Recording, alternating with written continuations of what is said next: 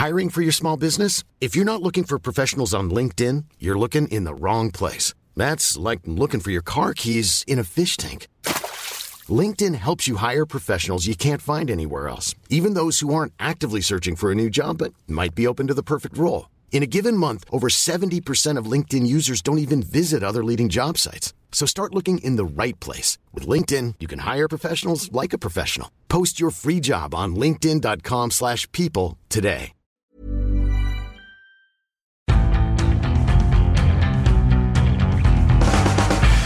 Hello and welcome, or should I say welcome back, to the Indie Football Podcast. It's Monday the 5th of November, and I'm your host for today, Jack Pitbrook. Our editor, Ed Malian, is unfortunately away in Sri Lanka watching England play cricket. I'm joined today by chief football writer Miguel Delaney. Morning. Chief sports writer Jonathan Liew. Hello. And today we're going to talk about the Barclays Premier League.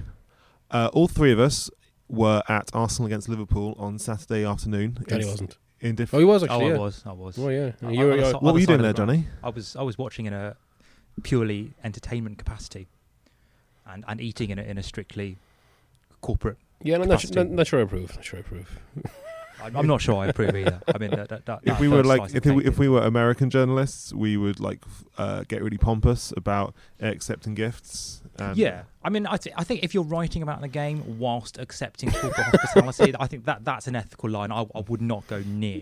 But talking about the game on a podcast, I think that's a slightly more comfortable area. Did you enjoy it? Was your experience of it different, given that you weren't writing about it? I was drunk.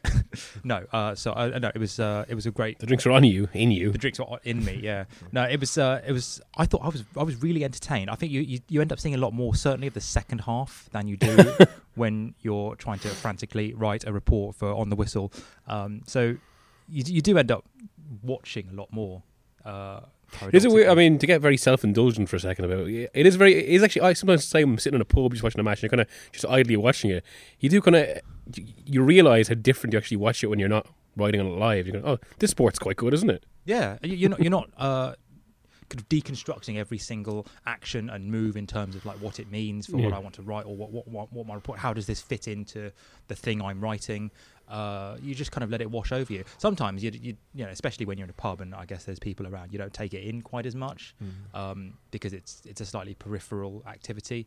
But when it's there in front of you, I do think there's the experience of watching it in the ground and not writing on it, watching it in the ground and writing on it and watching it on TV are three very, very different experiences. Mm. So I find it very difficult to completely get it out of my head. The idea that even if I go to a game as a fan, which I do occasionally, I find it difficult to not think, oh wow, if this, you know, I'd have to change my intro now, or I wonder if we're going to get Kevin De Bruyne in the mix zone or whatever. Yeah. It's very difficult to take yourself out of that mindset. Story mode, essentially. What's the story here? What's the line? What's the line? Yeah. Well, I'd say, when you're watching a game like that, you basically ultimately, especially if you're writing live, you're always thinking, oh, what's my intro going to be? How am I going to frame this? Yeah, and I was thinking, no. I wonder who's going to win. Arsenal get a late equaliser. I wonder if they might win this. That is the thing, isn't it? Basically, people, I think sometimes readers have certain perceptions about. Because one of the things you always hear about bias, who clubs support. Where what I'm actually supporting as a game is the outcome that will allow this line that I like or what I want to lead on. Like the unity of my piece. Yeah, basically. If you come up with an idea, and then all you want is for that idea to be validated. Yeah. And so, for example, on Saturday, sorry, this is getting into a kind of very inside journalism podcast. Don't worry, this segment will end soon. But on Saturday, early in the second half, I started writing. Oh, it's all about Arsenal are good. Like they used to be flaky, but now they're strong. Yeah, yeah. Really, basic stuff. And then they conceded, and for 10 minutes, I was like, "Christ! I can't write that piece now because they lose 1-0. Can I twist it in a way, being even though they lost, they are still good." Mm. And then they scored, and it's yes, my piece is validated. I kind of half made reference to this in my own piece in the game that I was pretty much writing a piece, not quite hammering Liverpool, but thinking they're kind of blowing an opportunity here. Then they scored, and I'm actually right. I'm praising them here for a calculated, cynical away performance. Well, I don't actually believe they've done that. I think they've got a bit lucky. So in that sense, actually, the Arsenal's goal helped because it allowed me to write what I actually authentically believed. Where had they won, I would have to kind of compromise it a little bit. Do you, Miguel, do you watch the team that you support, which we won't reveal on air? Do you watch it? Osasuna. Do you ever watch it as a fan? As I'm thinking, I want them to win. I don't really watch football. Can you really take off? Like, can you take off your journalist? Don't really watch. It's changed. I mean, the one time I remember in regards to that is when Robbie Brady scored against Italy in Euro 2016, and it was 86 minutes something the goal. I'd done a big piece. I was really happy with it about Ireland and falling short and all that. Then they score, great moment, true, all that. Yes, well done. Oh fuck, I've got loads of work to do. Actually, can't care, can I? It's fine, don't worry. Okay. And I mean, England Colombia was ours really, because that was a piece that as you revealed on the Indie website, you had to rewrite several times. And yet you wouldn't swap that experience. That was one of the most emotional I think I've been at a game that I've been covering. More so than England Tunisia and England Sweden, just because it was so surprising. Actually, to be honest, England Spain was good too, but that wasn't a World Cup, obviously. Yeah. But yeah, I remember there were people embracing in the press box near us, weren't there? After Dyer scored that last penalty. Yeah, people hugging each other like they were on the bench. How do we feel about that? I mean, it's kind of hard not to. I mean, I remember when Ireland played France in the Henri game, a lot of journalists visibly punching the air when Ireland scored the first goal in that game, properly celebrating. I do get the sort of the whole Columbia J school of thought. Yeah. A journalist must be detached from the action, and they must not become part of the spectacle emotionally. But how did we get into this job? Yeah, I know. Yeah, exactly. We really like football, and what is our gateway into football? Really liking a football team. Yeah. Also, the idea to write well to a degree, and to properly cover that, you've got to be some way emotionally invested. I suppose it's a balance between retaining a certain kind of cold analysis but also the emotion that actually, how can you write about somebody else's emotions if you're not in tune? Yeah. Also, my other nationality, when Spain got beaten by Russia in the World Cup, I remember being so watching that game, trying to cover it, and being so pissed off with Spain that then it was actually quite empowering then to absolutely hammer them in pieces afterwards. Yeah, I've often found that. When City never lose now, but back when City used to lose football matches sometimes, you're a City fan. Yeah, yes. Just for people who don't know that, I would find something quite gratifying about them losing and being able to hammer them in print, because you kind of have license. If you support a team, you have license to be meaner about them. Yeah. I'm speaking very honestly, if I'm reporting on United, I sometimes feel a little bit anxious that I'm going to get called out for being biased or whatever. And if they lose, I was like, God, can I really say that I thought they were rubbish? Yeah. Because people look at, you're only saying that because you hate United. Whereas when City lose, you can go in two-footed, and it feels gratifying, in part because also you're like, you guys have ruined my weekend. So now I'm going to not really... I'm not saying I would ruin their weekend by being criticising them on the Independent website. It's a very privileged position to be in fact. Because, the internet, the Independent website is kind of your 606.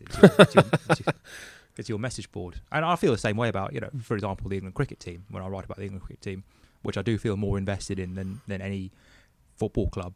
Yeah. When they have a shocker, it does feel cathartic to absolutely stick the boot in. Yeah. Also, in relation to that as well, remember the discussion we had when we were in Seville for England Spain, and we basically had to write about the fans, and we kind of felt that, really, out of the two of us, I couldn't really write it, but you could, because you're English, basically, and an England football fan. Yeah, it's funny. I remember that conversation. I felt like when I criticise England fans, I have quite a lot of credit to be able to do so, in the sense that I am an English football fan. Yeah. Because I would have been a bitter Irish person. Yeah, I go to, I wear your Euro 2000 shirt to the... Is it Euro 2000? Yeah, I have England shirts. I've been seeing... I've been to see the England team as a fan before. I haven't been to see them in a foreign country, admittedly, but I don't feel like it's a culture that I'm alien to. Yeah. And yet, even when I wrote that piece, I still had hundreds of people DMing me saying, "You have no right to write that piece, you paedophile." So, which is only half right. Yeah, which I guess goes to show that ultimately, people will people are so resistant to being criticised that they will always say that the person doing the criticism has no right to make that point. Yeah. Yeah, I mean, are we getting into the whole identity politics sort of discussion here, where you can't write about a certain experience unless you're from that particular demographic? Yeah, or you can't, like, a politician can't represent me unless he is exactly like me. That kind of thing. I mean, despite the Spike Lee argument. Yeah, exactly. We are getting to that point in football where a fan of a club will not accept a comment on their club unless it's from somebody who's coming from the same place. Well, you can see in so much online discussion now, basically, where a lot of the discussion the fans would have, a lot of criticisms they would have of their own club among themselves. As soon as someone from the outside says that, they get really hostile, But that's a really natural reaction, isn't it? It's like speaking hypothetically, one can say that one's dad is an arsehole, but if anybody else tells you your dad's an arsehole, you get defensive. Yeah, yeah. Arsenal, Liverpool. Any more? Miguel, what did you think about the performances of the two teams? A bit disappointed at Liverpool. Even allowing for the fact even beyond the fact they didn't win the game, when I think they should have, it was quite a flat performance. And I was surprised by how much they struggled to match Arsenal's intensity, given that they are kind of like poster boys for intensity. They did kind of not subside, but they did flag a little bit, I thought, in the last 20-25 minutes. So it's hard to get away from basically the feeling that ultimately City are going to win this by 15 points again. It's funny, it's like Liverpool, I think, are performing fine. Like their results, in a world in which City didn't exist, or that City were not the best team in English history, Liverpool would probably win the title. Yeah. And a draw away at Arsenal's a good result. In the good old days, in the good old days, like a 1-1 draw away at Arsenal, fine. That's a really good point. Yeah. And every time they drop points, all you can think about is, Christ, that's going to be it's another 2 points gained for City, effectively. The presumption is that City are going to get 100 points. Well, I mean, again, City, they didn't just win a game. They absolutely battered. Yeah. I mean, this is the consequence of the league just getting so stretched out that there aren't really teams on the same level anymore. There is such an established hierarchy. There is a lot, with the greatest respect to lads, absolute rubbish in the Premier League this season. I don't think so. I just think the best teams are so much better than they were. What about? I mean, do you think what? So do you? It sounds like you're saying. Sorry, Johnny's saying that Southampton. Miguel is saying that Southampton are rubbish in absolute terms, whereas Johnny, you think Southampton are rubbish only in relative terms. Yeah, I think Southampton are not that much worse than they were. 4 or 5. What's the record? I think it's 7 and 11 goals at the moment. They're still their record this season is really poor. Yeah, and yet they're still not in the relegation zone. It's a different league. I think Southampton comfortably beat any of the bottom six from, say, 10, 15 years ago. Yeah, I find it difficult to see why the bad teams would be getting worse in absolute terms. Right, they'd be fitter. They'd be getting much better analysis. They're getting better scouting. The wealth thing is go through that. I mean, Newcastle, obviously, there's a lack of investment there. Basically, they've got a good manager. Huddersfield, actually, not so much a lack of investment, but they can invest. They're not big enough. Cardiff, a kind of championship club, basically. Southampton's squad feels kind of poorly constructed. I mean, are there any teams to compare to? Crystal Palace are actually quite good. That Sunderland team of the McCarthy Sunderland or that the Derby team from 2008. There's nobody that bad. I mean, we are only on 11. We've only had 11 games, but the points totals of the bottom five suggest that it might be the relegation zone might be made up of teams who are done really badly. There might be a few kind of teams around the 20, 30 point mark. Yeah. Yeah, if it goes on at this rate. It's a small sample size. That's the fact that the league's been stretched out and you're not going to see that many bottom six teams beating top six teams this season. It's funny, I was thinking about this earlier, I'm sure we'll come on to this because we need to talk about City and football leagues, but one of the great myths of the Premier League is that anyone can beat anyone. Yeah. Mm. And I remember as recently as the start of last season, I remember when Manchester City beat Bournemouth 2-1 with the last minute Raheem Sterling winner. And in the press conference afterwards, a journalist said to Pep Guardiola something but Pep, that's just the unique challenge of the Barclays Premier League, isn't it? Anyone can beat anyone, even though, of course, City had actually beaten Bournemouth. Yeah. But the idea was that in other countries this would never happen. Yeah. And it's a very powerful myth, and of course it's one which has been buttressed by the fact that Leicester won the Premier League in 2016. The worst thing that's happened. Well, right, because that has Leicester winning the Premier League so I'm going to steal your point from you. Yeah. But basically convinced, like Soriano and people like him, that the Premier League is healthy when it's not. Well, that, in so many ways, actually, 2015-16 season was basically just this massive outlier. I mean, first of all, I remember at the very start of that season doing a piece, The Independent, on this sort of idea that basically the mid-table clubs were suddenly claiming loads more points off the top clubs. Mourinho brought it up, and it was just, of course, before Mourinho had that collapse at Chelsea. But the argument made at the time was basically that this was finally the consequence of the broadcasting money, and you had clubs like Palace who were going to, buying Kabay for $100,000 a week and all, and so it was improving the overall level. But it does seem that in really that was a last hurrah of that model. But before this, where what's actually happened now is the top six have just streaked away. Well, that season was a total. It was a total fluke, and it does seem kind of almost disingenuous for people to say, "Wow, this was an amazing total fluke." And doesn't this show the way you can't say it's a fluke isn't this fluke symptomatic of how competitive the league is? Like something that has a 1 in a million chance of happening that happens still had a 1 in a million chance of happening. Exactly It wasn't inevitable that Leicester were going to win the league just because they did and yet now it's not even mid-table or lower in the Premier League teams but Championship teams who are now thinking, well, if we invest a little bit and get into the Premier League, who knows?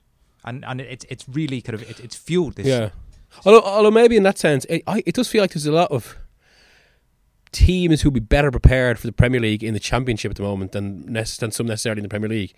A Derby, that was an argument. Leeds, that was an argument always made about Brighton as well, I suppose. I'm Sandra, and I'm just the professional your small business was looking for. But you didn't hire me, because you didn't use LinkedIn Jobs. LinkedIn has professionals you can't find anywhere else, including those who aren't actively looking for a new job, but might be open to the perfect role, like me.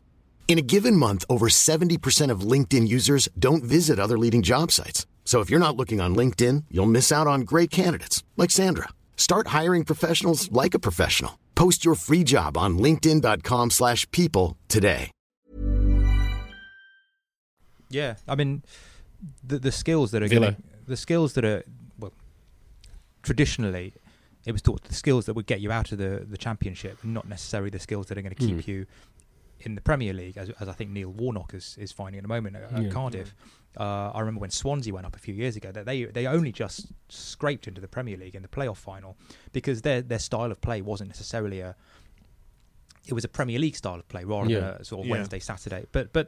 They did really well in the Premier League. I think that's less true now. I think the styles are converging slightly. Look at Wolves. Yeah, Wolves. Wolves are a really good example of how if you nail a way of specific way of playing the Championship, there's no reason that you have to kind of start again in the Premier League. Yeah, or Leeds now.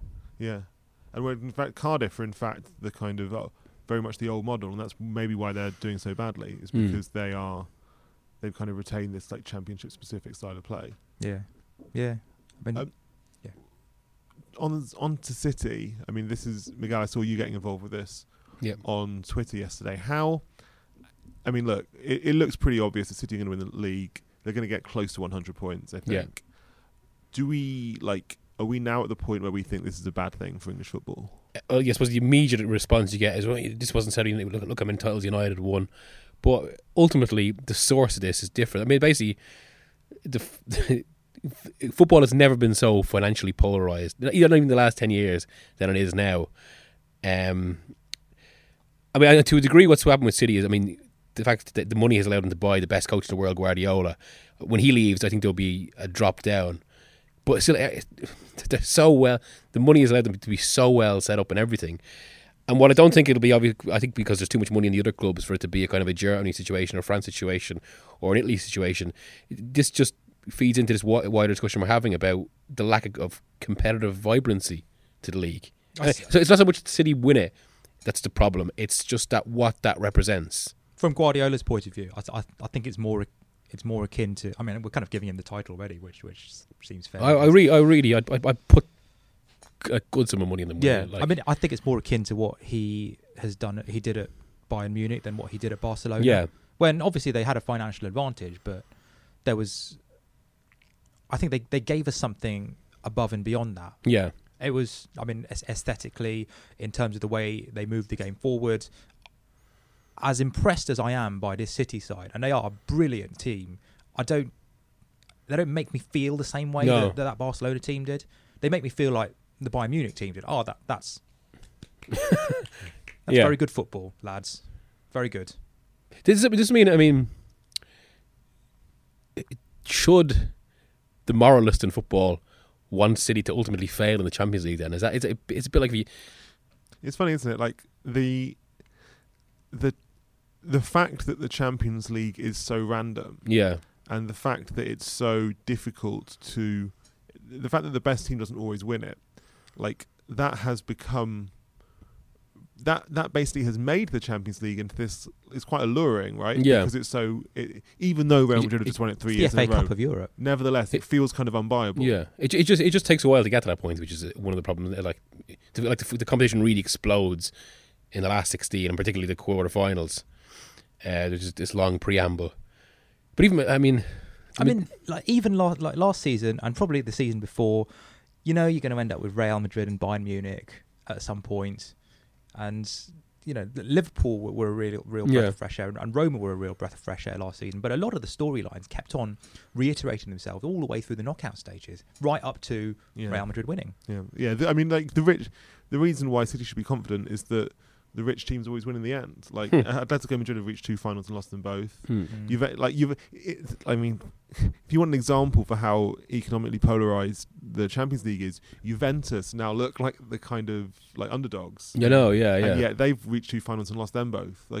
And that's why you think it's kind of inevitable that one day City will win it. But it does kind of make.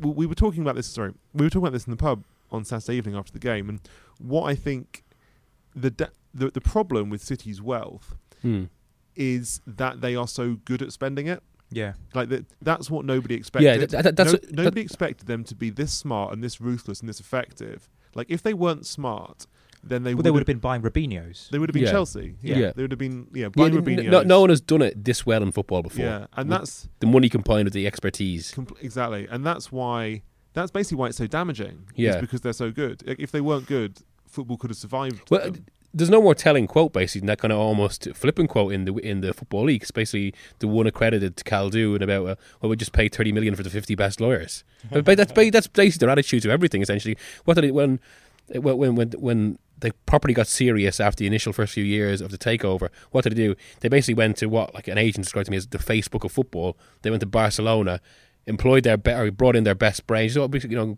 over wholesale, and that's what they've done right through the club. It reminds me of it, like a joke, a very flippant joke I made after Spurs sold Bale to Madrid for 80 million or whatever it was, and kind of squandered the money. And I said something like, why don't Spurs just buy the 80 best 15-year-olds in the world for like £1 million each? And one of them will be the new Bale. Yeah. But that's kind of what City are trying to do. Well, actually, it's funny, because just for a search last night, I was actually reading that Giles Tremlett piece that he did on Soriano in December with The Guardian. It's a really good article. Sorry? It's a really interesting article. Yeah, it's really good. Yeah, but one of the points made is about, City actually they're trying to create a La Masia. And the example is raised about how that's a system that in the last decade or last two decades has produced Messi, Iniesta, Piqué, Puyol, Guardiola himself, obviously, before. But I think the combined fee necessary for all of those was 2 million. If you were to sell them, what would the price be? Yeah, but the thing is, what separates them apart now is that they have 6 La Masias in different continents all over the world. Yeah. They've got Girona, they've got Melbourne, they've got New York, and what they're creating is something that is not just transnational but supranational. That it's beyond. Mm-hmm. The power of any single organisation to oversee it. And on that, actually, because it was something brought up in the Tremolo piece, well, this whole idea of glocalisation of a kind of... But how much does this actually have to do with Man City? I mean, Manchester City, as we have known them, are essentially just a host vessel for this kind of extremely modern football idea. It's almost a kind of a grand, but very successful experiment. Yeah, completely. It is a grand and successful experiment, but it's... The scale of which is so much bigger than anybody expected at the time. Like 10 years ago, nobody had any idea that this was people, you know, nobody had any idea that this is where it's going to head up. Yeah. I remember a friend of mine telling me that someone said it's going to be just like Betis. You're going to sign in Danielson and that, but never win the league. And I can see why somebody might have said that in 2008. But yeah, it's remarkable where this has ended up. They very much escaped Cityitis. Like, you know, it's unbelievable. Like, it's the complete opposite. It is a really interesting debate, and one that you can't really have on Twitter because you get shouted at. Yeah. Like, to what extent is this in any recognisable sense Manchester City? Yeah. I kind of used to be of the view. I mean, speaking, you know, I've already admitted on this podcast I'm a City fan, so I might as well say it again now. Like, I used to be of the view that this was like a kind of continuation. Obviously, like, it was, City were much better, but it was still the same club and the same fans and the same colours and the same badge. And, you know, they'd get Tony Book and Colin Bell and Mike Summonby along at games. And it was kind of like the same, basically. Yeah. And I kind of don't really feel that anymore. And I admit that I never go to City. I mean, I go to like one City game as a fan a year anymore, but I don't. I just think it's so different that you can't pretend it is the same thing. It's City are essentially a host body, aren't they? Yeah. And well, that's actually that is exactly the phrase used by that lawyer that works with them in that Tremel piece as well. Right. Edelman. Yeah. Edelman, yeah. And once your footballing and financial clout rises to that level, you then have the political clout to be able to distort the market. Yeah. And the same as, you know, United did in the 90s and 2000. You can actually bend the rules of the market to your advantage. That's the most like telling thing from what's come out this weekend. Yeah. Is the way that, and we kind of knew this, but it's interesting to actually have it in writing. The way that City kind of rode roughshod over FFP. Well, and also, given the complaint for so long was that City were outsiders, and like one of the arguments even right up to this week, City fans are making is that, oh, the old cabal, the boys, they're resistant to us outsiders coming in, little City. No, sorry, you're actually now you're front and centre of the cabal, and you're very much accepted into it. Yeah, like, you know, so this has been written about quite a lot regarding Soriano in the Premier League. Like, Soriano is the kind of arguably the most influential man in the Premier League now. Yeah. Interesting that Spurs weren't. I don't know what Daniel Levy thinks about that. Spurs weren't invited into this Super League document. What do we? I mean, let's wrap up in the next sort of 5 or 10 minutes. Yeah, I mean, what do you think about the process? Sorry, Johnny. Sorry, go on. No. Well, you know, I was just going to say, like, we maybe this is all getting a little bit dark and deep and a bit of a downer, but people go to sport because you know, of this illusion of. You know, two teams, you know, on a level playing field, and unfortunately, sport, while never having been really a level playing field, is becoming even less of a level playing field. It's only getting worse, and people are far too absorbed with things like fucking poppies to notice it. I think football is reaching a point of no return. I think in what sense?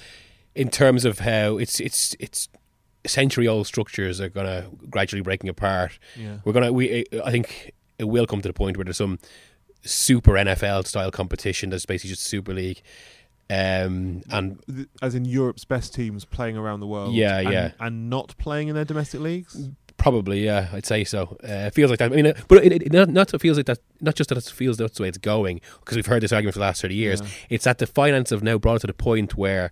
It's not just that they want; that's arguably logically desirable because it's so impossible for any other club to compete. I think that's fair enough. I mean, obviously, whatever you think about it morally, like it's clear that Manchester City and Manchester United have more in common with Barcelona than they do with Burnley.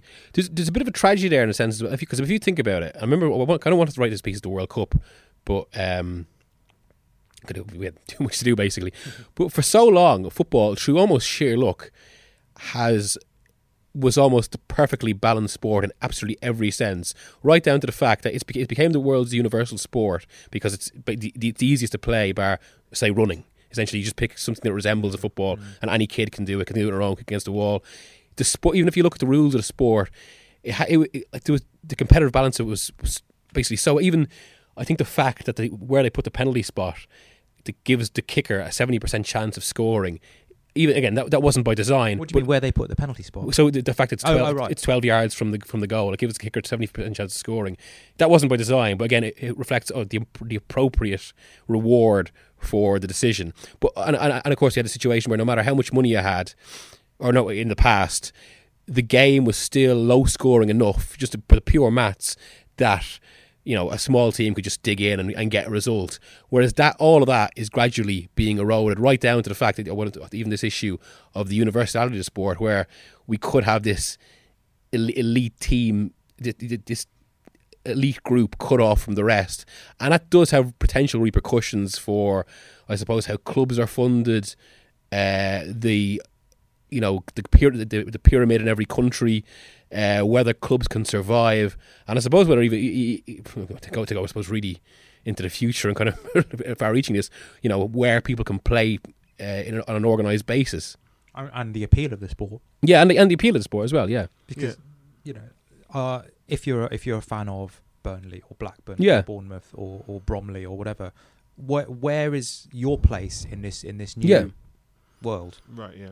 I think we all like the idea that we are, you are only X number of promotions away from being at the top, and that even a player like Jamie Vardy or whoever, playing non-league, but it's kind of reachable. The idea that this would be kind of the top would be creamed off and lifted away, is like obviously quite unattractive and scary, I think, for lots of football fans and players in the UK. Yeah, I don't actually know enough about NFL, but in terms of that, what are the pathways there? Is that all college? Is it? Well, as in for the players, yeah, they generally get drafted into NFL. It's a shame we don't have our NFL expert here, but they get drafted into NFL having played college football. Yeah, so they'll get. They'll go to college mostly on scholarships. You know, the college have huge amounts of money to fund scholarships for talented players, and then the most talented college players will go into the draft, and they'll be drafted by NFL. I mean, I presume that like a European Super League would still get players in because it would need them. Like, they would still scout and buy players, but it would just be you'd have feeder teams, right? Oh yeah, of course, because that would be amazing, wouldn't it? If Manchester City were to play in the Super League and were also to own a Premier League team, or they'd buy somebody like Ajax, and say like, okay, well, you know, we'll pay you a little bit, and you know, just keep supplying us with Davinson Sanchez's. It is, yeah. But basically, football has gone the way of the rest of the world. That no one said stop soon enough. So, and structures that are basically built so this sort of situation is an inevitability. Stop. Yeah, stop. That's actually a perfect way to end the podcast. Thank you very much for listening. And that was bleak. So this week, let's get back to some actual football. Johnny Miguel, you are off to Turin tomorrow morning. Yeah. Looking forward to it. Yeah, I've never been to Turin. Never been to Juve, so looking forward to that. It's a great ground. It's a really great ground. Yeah. Although not the easiest to get away from late at night. Really? Uber? No. I mean, I would say I use Uber. Is that bad? Not a huge thing out there. I don't think there is Uber in Turin. And then I'm going to Tottenham against PSV Eindhoven. Yep. Must-win game for the Lily Whites. It is a must-win game for the Lily Whites. And then next weekend, Manchester Derby? Yeah. Manchester Derby. You going to that? Is it that this weekend? That's Sunday. That's Sunday, yeah. Yeah, I'm in North Wales. Really? I'm on a 12:17 train. You should do that.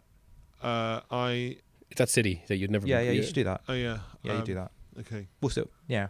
I'm actually going on Sunday Supplement. Oh, great. You can still do that, though. I've done it for that match thing. Which train are you getting? 12:17. 12:17. Yeah, I could be at Euston for midday. I've gone from Supplement to Anfield for 4 p.m, so it's not a problem. Okay, cool. At the Independent Football Podcast, we like to let you in on how we make decisions about who does what. This is kind of an Easter egg for those of you who are still listening 45 minutes in. Thank you very much indeed for joining us, and look forward to joining you again next Monday. Bye.